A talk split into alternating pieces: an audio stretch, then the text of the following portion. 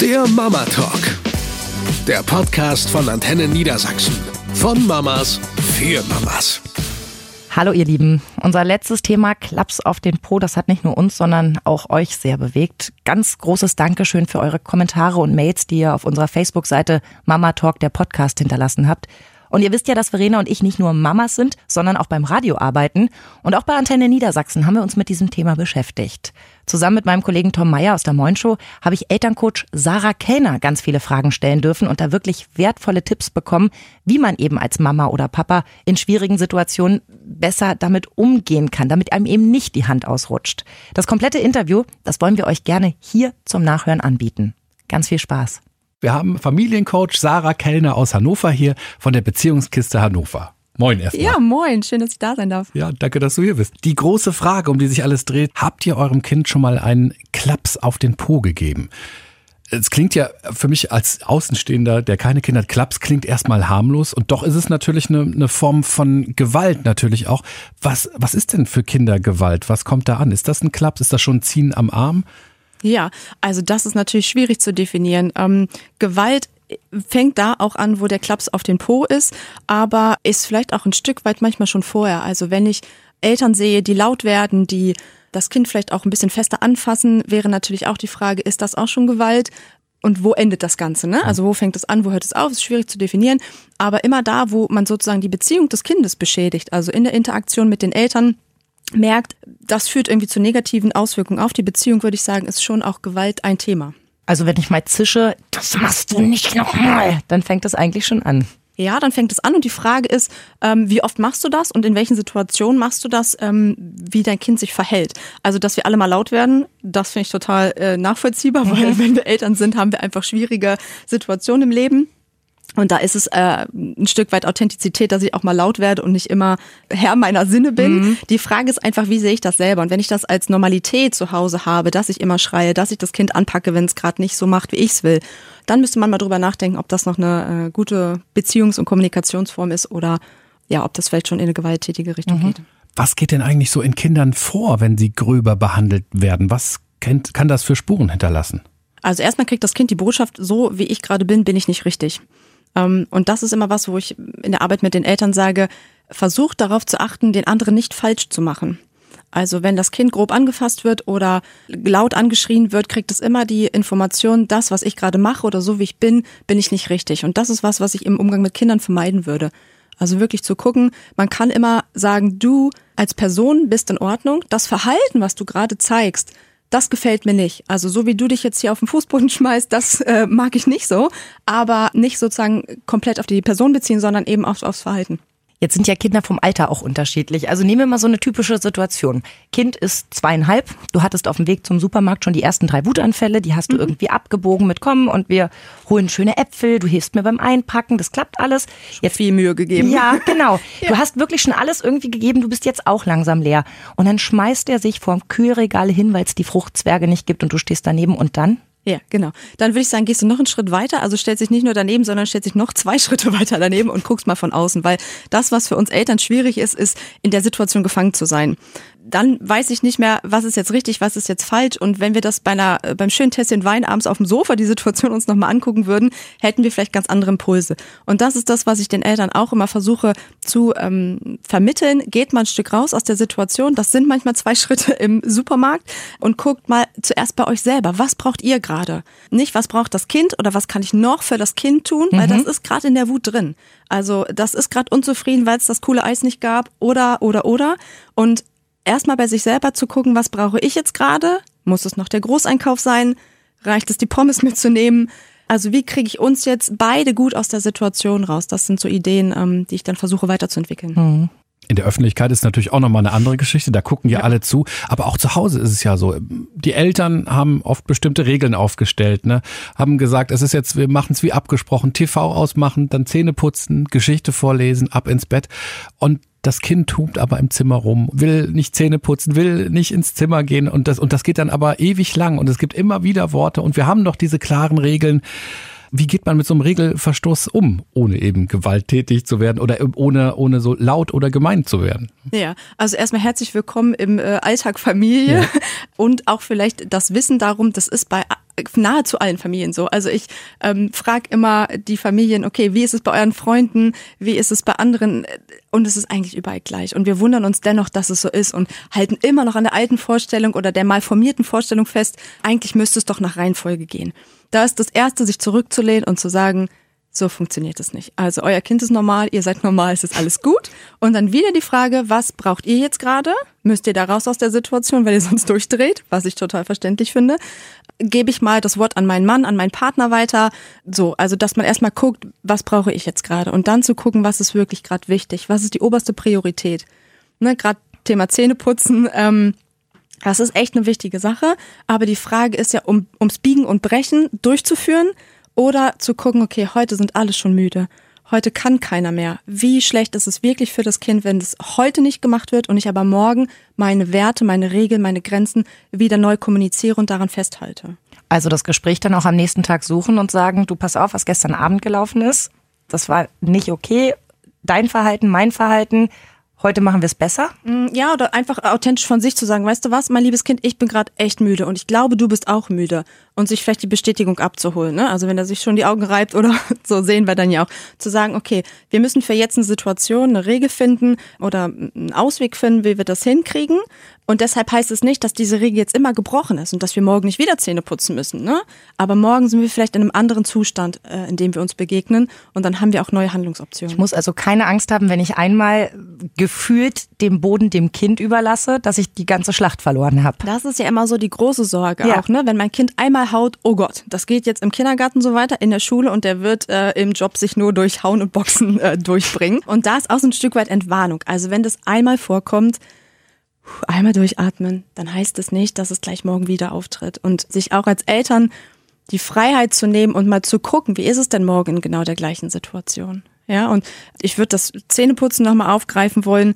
Das müssen wir ja jeden Tag machen. Und das wird uns begleiten. Und vielleicht ist es mal für uns hilfreich zu gucken, an sieben Tagen, wenn wir das fünfmal gut hinkriegen, sind wir echt auch noch ziemlich gute Eltern und nicht an acht von sieben Tagen. Ne? Das entspannt also, schon mal sehr. Ne? Stichwort Perfektionismus mhm. und es muss immer nach den Regeln oder Wertevorstellungen gehen. Mhm.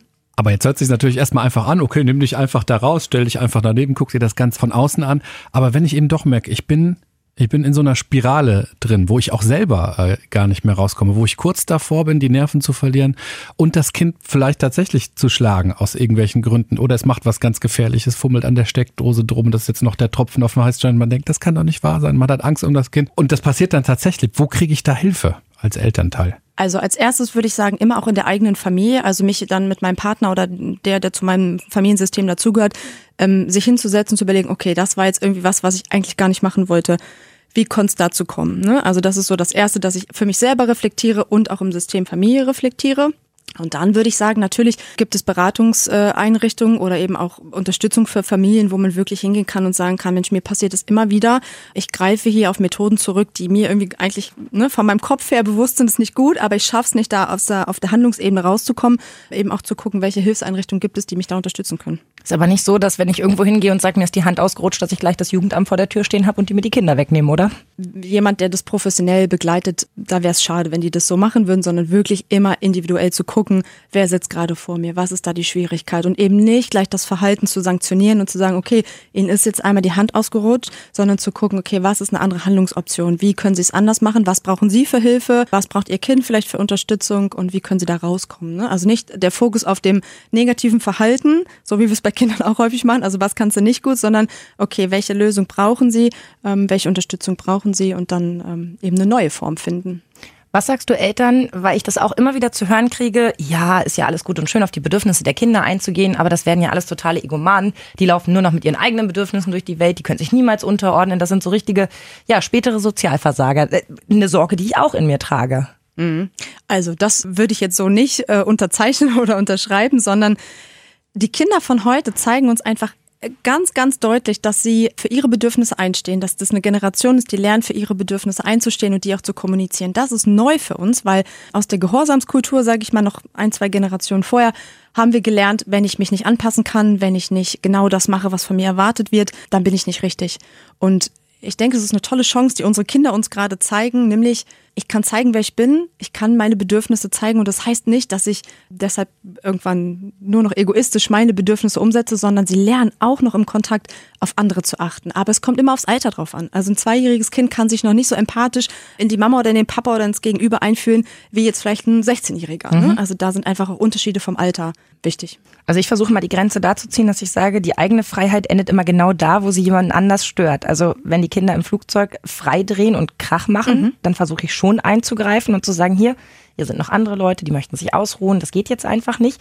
Wenn sie draußen im Wald sind, bin ich die Letzte, sondern dann versuchen wir eigentlich, wer kann am lautesten. Ja. Aber es ist eben wirklich so situationsbedingt, wann man das Gefühl hat, oh, jetzt muss ich aber eingreifen, weil jetzt stören wir die anderen. Ja, und auch personenbezogen. Also dem, den einen stört das nicht, wenn das Kind in der Eisdiele da laut krakeelt, der daneben sitzt, findet es aber total blöd. Und das ist dann immer eine Form des Miteinanders zu finden. Also wenn mich jetzt jemand anspricht und sagt, hör mal zu, dein Kind ist zu laut, dann kann ich darauf ja reagieren. Wenn es für mich selber okay ist und es niemand anderen stört, ne, dann definiere ich das so, wie es für mich gerade passt. Und wenn du sagst, was war deine Situation, die du gesagt hattest? Macht Krach im Flugzeug. Macht Krach im Flugzeug. Und du denkst, boah, ich fühle mich hier total unwohl, mhm. weil alle Leute gucken mich an, dann kannst du das deinen Kindern sagen. Kannst sagen, pass auf, für mich ist das hier zu laut. Ne? Also der Unterschied ist nicht zu sagen, du bist falsch, weil du bist zu laut, sondern bei sich selber die Grenze zu beobachten und zu sagen, mir ist das hier zu laut. Das heißt nicht, dass es Papa zu laut ist oder äh, Flieger Nummer 18, 3a, aber dass du sozusagen von dir aus sprichst und sagst, was dir zu viel ist, wo deine persönliche Grenze ist und nicht die Grenze dem Kind aufzuerlegen. Ja? Ich kann Punkte auf meiner Liste machen. Gestern habe ich auch gesagt, du, mir persönlich reicht's jetzt, weil er pfiff ja. die ganze Zeit und, und, es ging mir so auf die Nerven und dann gucke ich ihn an und sage, du, mir persönlich reicht das jetzt. Ja. Und dann hat er auch aufgehört. Super, also Gratulation. Ja, fünf Glück. Minuten. Genau, und dann kommen aber ja ganz viele, das hast du vorhin gesagt, wenn er dann doch nicht Zähne putzt, kommen ja so viele Situationen, in denen sie es wieder nicht machen. Ja? Und da trotzdem dann wieder bei sich zu bleiben und zu sagen, okay, nur weil ich es jetzt will, heißt es nicht, dass er es macht. Was kann ich für mich tun? Ist es der Kaffee? Ist es rausgehen? Ist es Oma mal einladen für einen Donnerstagabend? Was ist es, was ich eigentlich brauche? Und dann hast du wieder eine neue Chance. Also vergleicht es mal mit eurem, äh, eurem Partner. Wenn ihr dem sagt, klassisches Beispiel, bring mal den Müll runter. Und der sagt, äh, nee.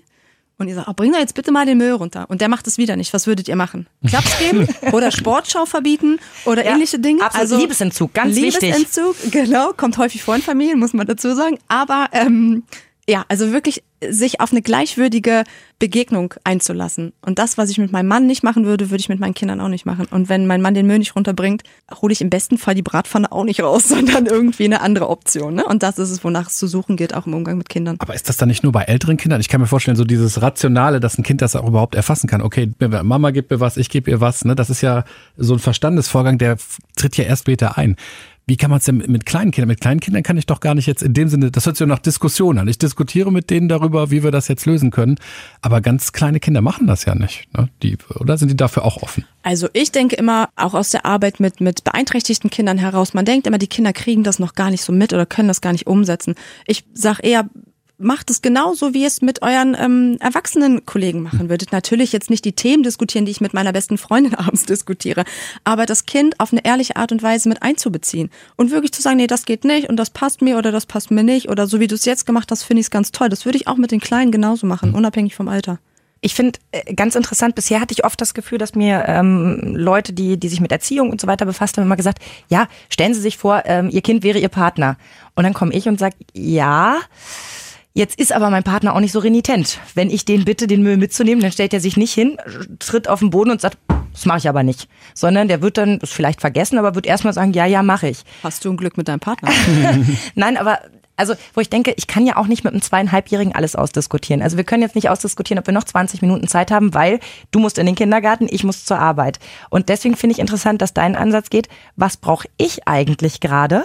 Mhm. Und wie kriege ich das in den Einklang mit den Bedürfnissen des anderen? Weil bisher hatte ich immer das Gefühl, okay, ich müsste mich komplett unterordnen und dem, dem Kind das Feld überlassen und das finde ich schwierig. Auf gar keinen Fall. Also das ist ja so ein bisschen die Diskussion autoritärer Stil oder laissez-faire und irgendwo dazwischen ist ja vielleicht ähm, ein guter Platz. Ne? Es geht ja auch äh, da liebevoll, authentisch und autoritär äh, mit dem Kind umgehen zu können. Das heißt, ich muss von mir aus meine Grenzen definieren, meine Werte, was du vorhin gesagt hast. Ne? Das muss ich machen, damit es Spielregeln gibt, an die sich alle halten können. Aber wichtig ist ja, was passiert, wenn diese Spielregeln gebrochen werden. Dann wird es ja interessant. Also weil wenn ich mich, wenn sich alle an die Regeln halten, dann läuft super. Sondern das, was wir ja eigentlich im Alltag häufig haben, ist, wenn die Spielregeln gebrochen werden. Und dann wirklich bei dir selber zu gucken, wo sind meine Grenzen, was kann ich leisten, was will ich leisten Ne? Also oftmals denken wir, das schaffe ich noch und das auch noch. Und am Ende ist es der Tropfen, der dann das fast zum Überlaufen bringt. Wirklich zu gucken, was will ich leisten und auch sich da auszuprobieren und auch wirklich zu sagen, okay, und ich hau jetzt mal auf den Putz, weil es geht mir echt auf den Senkel. Und es kann nicht sein, dass es immer so und so und so ist. Das Kind muss ja auch mal hören, wenn, wenn ich selber wütend bin. Es geht ja nicht darum, dass ich immer nur fröhlich lächelnd durchs Wohnzimmer laufe. Darum geht's gar nicht, sondern wirklich authentisch in seinem Gefühl zu sein und aber auch dem Kind das Recht äh, zuzugestehen, dass es authentisch in seinem Gefühl ist. Auch wenn es für mich gerade nicht passt. Klar finde ich Wutanfall im Supermarkt echt blöd. Aber das Kind hat gerade dieses Gefühl. Und wenn ich das nicht als etwas Negatives bewerte und sage, oh, das ist jetzt für mich schlecht, fürs Kind schlecht, sondern sage, okay, so ist es gerade, reguliert sich es eher wieder runter, als wenn ich äh, gegen das Gefühl arbeite und gegen das Gefühl angehe. Und wenn es halt nicht geht, dann muss man eben sagen, okay, ich sehe, du findest es gerade richtig blöd, du willst gerade lieber das oder das gerne machen, aber es ist jetzt so, dass wir aus dem Haus müssen und deshalb musst du jetzt deine Schuhe anziehen, deshalb ziehe ich sie dir jetzt an, nicht weil ich dich ärgern will, sondern weil ich an meine Zeit gebunden bin. Wenn du das Kind mit einbeziehst und ihm so ein bisschen seine Sichtweise spiegelst und sagst, ich sehe deine Not, ich sehe, dass du es gerade echt blöd findest, aber es ist so, weil ich muss los. Dann hast du es anders mit eingebunden und bist nicht über seine Bedürfnisse gegangen, als wenn du einfach sagst, sieh zu, mach hin, let's go, sozusagen, ja. Darf man austricksen? Darf man, wenn jetzt gerade sich so ein Wutanfall anbahnt, sagen, ich habe da hinten ein Häschen gesehen? Ja, das ist immer so eine schwierige Frage. Also, ich würde das jetzt, ne, mit Methoden ist es so, ich bin nicht so ein Fan von Methode X, dann kommt Y dabei raus, sondern wirklich, wenn das in dem Moment einmal hilft, dann machst du das so, ja. Aber ich würde das jetzt nicht als Mittel der Wahl, äh, ne, gibt's ja ganz viel, erlebe ich auch bei uns zu Hause. Äh, kind tut sich weh und um, oh, da oben ist das Flugzeug, ne, ist das gleich in grün. Ja, wenn das kurz hilft, in Ordnung, aber nicht immer die Kinder aus dem Gefühl rausnehmen. Lass die da mal drin. Lass die mal traurig sein. Lass die mal wütend sein, lass die mal fröhlich sein. Warum immer nur Fröhlichkeit und Freude? Lass die auch mal Trauer empfinden, dann können die das mit äh, 16 richtig cool äh, damit umgehen und haben nicht mehr die Herausforderung, wo, wo viele vielleicht dann in der Pubertät tatsächlich stehen. Was machst du als Profi, wenn du Situationen siehst, wo du denkst, oh, also ich meine, das erlebt man auch, dass man ja. auf dem Spielplatz ist und da kommt eine Mutter wie eine Furie in den Sandkasten rein, reißt das Kind raus, schreit und du denkst, ach du Scheiße, was passiert denn da jetzt? Ich war ähm, vorige Woche in einem großen Bekleidungsgeschäft und hatte eine Mama neben mir, die das Kind hinten am, am Pullover hochgezogen hat, weil es auf dem Boden lag, das war so fünf, ähm, hat ihm danach eine Ohrfeige gegeben und ist dann mit dem Kind zur Kasse, woraufhin dann die Kassiererin zum Kind sagte, Mensch, sag mal, das gibt's doch nicht, wie du dich hier verhältst. Du musst doch lieb sein zu Mama. Da habe ich wirklich lange äh, selber überlegt, ähm, habe auch mit Freunden darüber gesprochen das ist ein schmaler Grad. Ich denke, das ist einfach, man merkt in dem Moment, wie ist dein Impuls. Wenn du denkst, das geht gar nicht und ich muss dazu was sagen, dann bitte sag den Leuten was.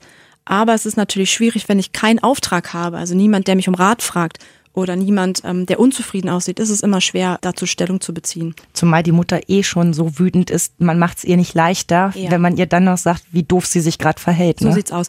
Also immer auch mal zu sagen, ähm, eine Lanze für die Situation der Eltern zu brechen und zu sagen, Mann, das ist echt ein anstrengender Job und ich sehe gerade, boah, euch wird's hier gerade zu viel ich kenne das auch. Und wenn du so einsteigst, hast du auf jeden Fall eine Möglichkeit, jemanden zu erreichen. Weil wenn du ne, die Bratpfanne rausholst, dann ähm, kommt die auch zurück. Hast du noch einen praktischen Tipp für uns? Also du hast ja gesagt, was eben helfen kann in Extremsituationen, ist manchmal aus sich selbst herausgehen und sich neben die Situation sozusagen zu stellen. Wenn mir das aber jetzt erstmal gar nicht so gelingt, weil ich voller Zorn und Wut bin wegen tausend anderer Sachen noch, gibt es irgendwie einen Geheimtrick, wo man sagt, irgendwie, ich denke an eine Wiese mit Häschen oder ich atme dreimal tief durch, mit der ich das schaffen kann, da eben ein bisschen von mir selber rauszutreten?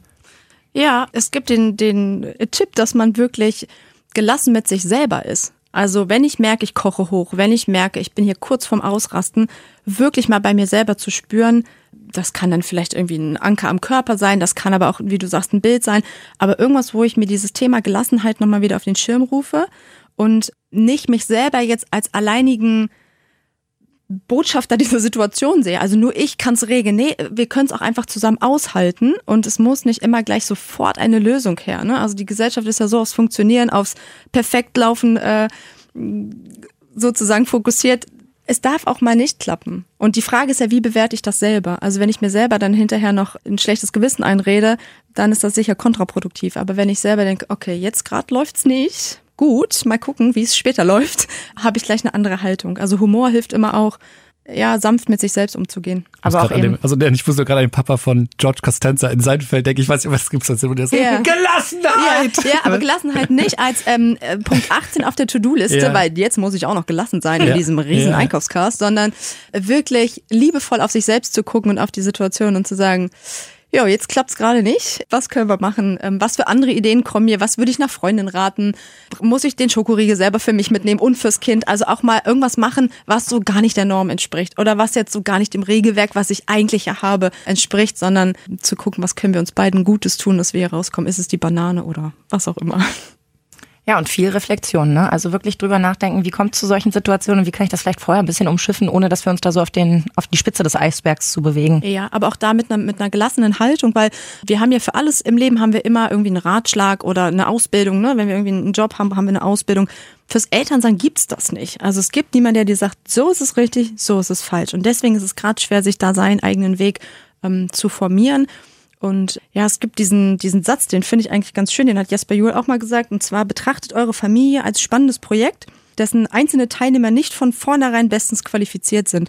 Und ähm, das ist eigentlich ein schönes Motto, was man vielleicht auch in so einem Moment sich wieder auf den Schirm holen kann und sagen kann man, okay, und jetzt lernen wir es beide gerade zusammen. Ich habe noch eine letzte Frage. Es war ja in der Generation meiner Großeltern total üblich, da gab es auch vom Lehrer nochmal was auf die Finger, aber ohne mit der Wimper zu zucken. Meine Oma auch bekommen. Wie viele Generationen dauert es noch, bis wirklich alle der Meinung sind, das mit dem Schlagen funktioniert nicht? So lange, ähm, bis wir es schaffen, uns untereinander zu ermutigen und zu bestärken, dass Gewalt keine gute Option in keinem Fall sein kann und wir es schaffen, das auch nach außen zu transportieren und mit anderen darüber in den Austausch zu kommen, wird es dauern. Wenn ich wüsste, wie lange es dauert, ähm, wäre es schön, weil dann könnten wir vielleicht auch noch genauer wissen, wo müssen wir noch ansetzen. Aber wenn es jeder einzelne Hörer für sich entscheidet, man, okay, ich will das nicht mehr machen, ähm, ich brauche eine andere Lösung und das mit anderen Leuten kommuniziert, ich glaube, dann sind wir auf einem guten Weg. Eine Produktion von Antenne Niedersachsen.